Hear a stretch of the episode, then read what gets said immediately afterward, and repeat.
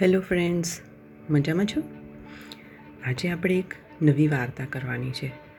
વાર્તાનું નામ છે સ્વભાવનો પ્રભાવ. એટલે કે આપણે કેવા છીએ, આપણો જે નેચર છે, એનાથી આપણને શું શું થઈ શકે છે. એટલે સ્વભાવનો પ્રભાવ એ કેટલો ઇમ્પોર્ટન્ટ છે કે જે સારો હોવો જોઈએ. ઘણાનો ખરાબ સ્વભાવ હોય તો ખરાબ વસ્તુઓ થઈ જાય છે. ને સારો સ્વભાવ હોય તો આપણી સાથે બધું સારું સારું થાય છે. તો ચાલો સાંભળીએ આજની વાર્તા સ્વભાવનો પ્રભાવ. એક મોટું જંગલ હતું. જંગલમાં સિંહ અને સિંહણ રહેતા હતા. સિંહ એટલે કે લાયોન લાયોન અને લાયોનેસ. એમને બે બચ્ચા હતા. સિંહના બચ્ચાને શું કહેવાય? કબ. તો લાયન અને લાયોનેસ એના બે બચ્ચાઓ સાથે જંગલમાં એક ગુફામાં રહેતા હતા. હવે બન્યું એવું કે એકવાર સિંહ શિકાર કરવા નીકળ્યો. ઘણું ફર્યો, પણ કોઈ પ્રાણી હાથમાં આવ્યું નહીં. એટલામાં એની દ્રષ્ટિ એક શિયાળના નાનકડા બચ્ચા ઉપર પડી સિંહે તો છલાંગ મારી અને બચ્ચાને પકડી લીધું. જીવતું ને જીવતું મોઢામાં નાખી અને ગુફામાં લઈને આવ્યો. બચ્ચાને મૂકી અને સિંહણને કીધું, લો આ શિયાળનું બચ્ચું.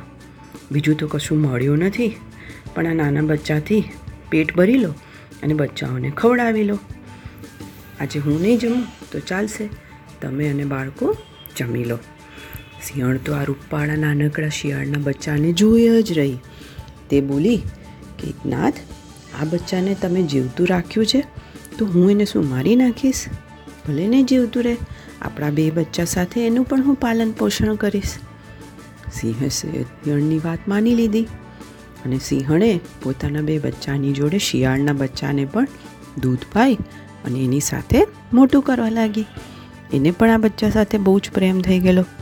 થોડો સમય વીત્યો, ત્રણેય બચ્ચા મોટા થયા. હવે ત્રણેય બચ્ચા સાથે રમવા માંડ્યા, સાથે ખાવા માંડ્યા અને સાથે જંગલમાં દોડાદોડી કરવા માંડ્યા. હવે એક દિવસ ત્રણેય બચ્ચા રમતા હતા. એવામાં ત્યાંથી એક હાથી નીકળ્યો. હાથીને જોતાં જ પેલા બે બચ્ચા ભા કરીને ગરજ્યા. પણ પેલું ત્રીજું બચ્ચું, જે શિયાળનું બચ્ચું હતું, એ બોલ્યું, અરે ભાઈ, ભાગો ભાગો ભાગો. આ તો મોટો હાથી આવ્યો છે. આપણને બધાને મારી નાખશે. એમ કરી અને શિયાળનું બચ્ચું તો પોતાની ગુફામાં ભરાઈને બેસી ગયું. હાથીના ગયા પછી પેલા બે બચ્ચા પાછા આવ્યા અને સિંહણને કહેવા લાગ્યા કે, અરે મમ્મા, આ આપણો મોટો ભાઈ તો સાવ ડરપોક છે. આપણા જન્મજાત શત્રુ હાથીને જોઈ અને ડરીને ગુફામાં ભરાઈ ગયું. આવું તે ચાલે? આમ કહી અને બંને બચ્ચા હસવા લાગ્યા. શિયાળનું બચ્ચું તો પોતાની હાંસી ઉડતી જોઈ અને એકદમ ગભરાઈ ગયો અને એકદમ શાય બનીને ખૂણામાં બેસી રહ્યું. અને બંને બચ્ચા એની સામે મોટા મોટા ઢોળા કાઢીને હસવા લાગ્યા. સિંહણ સમજી ગઈ કે હમ, કે જો આ બચ્ચાને ખબર પડી ગઈ કે એ આપણો ભાઈ નહીં, પણ શિયાળનું બચ્ચું છે, તો કોઈક દિવસ સિંહ તો શિયાળની ઉપર આક્રમણ કરી દેશે. એમ વિચારી અને સિંહણ પહેલાં શિયાળના બચ્ચાને દૂર લઈ ગઈ અને એને પ્રેમથી કીધું કે, ભાઈ, તું અહીંથી નાસી જા. તું સિંહનો બાળક નથી, શિયાળનું છે. મેં તો તને પ્રેમથી ઉછેરીને મોટું કર્યું છે. પણ આખરે તો તું શિયાળ જ ને. તું ગમે એટલું રૂપાળું હોય, સમજુ હોય, પણ તું હાથીને ના મારી શકે. અને એ જ તારા જાતિ સ્વભાવનો પ્રભાવ તારા ઉપર પડ્યા વિના રહે નહીં. એટલા માટે તું અહીંથી જતો રહે, નહીંતર કોઈ દિવસ તને જ સિંહ મારી નાખશે.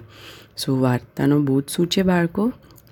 કે હંમેશા અમુક પ્રકૃતિ, અમુક આપણો સ્વભાવ આપણને જે આપણી અંદર હોય, એ ક્યારેક આપણને રોકી શકે, ક્યારેક આપણને આપણી અંદર ઉત્સાહ પણ જગાવી શકે છે. એટલે જ તો કહ્યું છે કે આપણા જાત પર આપણા સ્વભાવનો પ્રભાવ પડ્યા વિના રહેતો નથી. જેટલો સ્વભાવ સારો, એટલું આપણું જાત સારી. ઓકે બાળ મિત્રો આશા રાખું છું તમને મજા આવી હશે. Good bye good night take care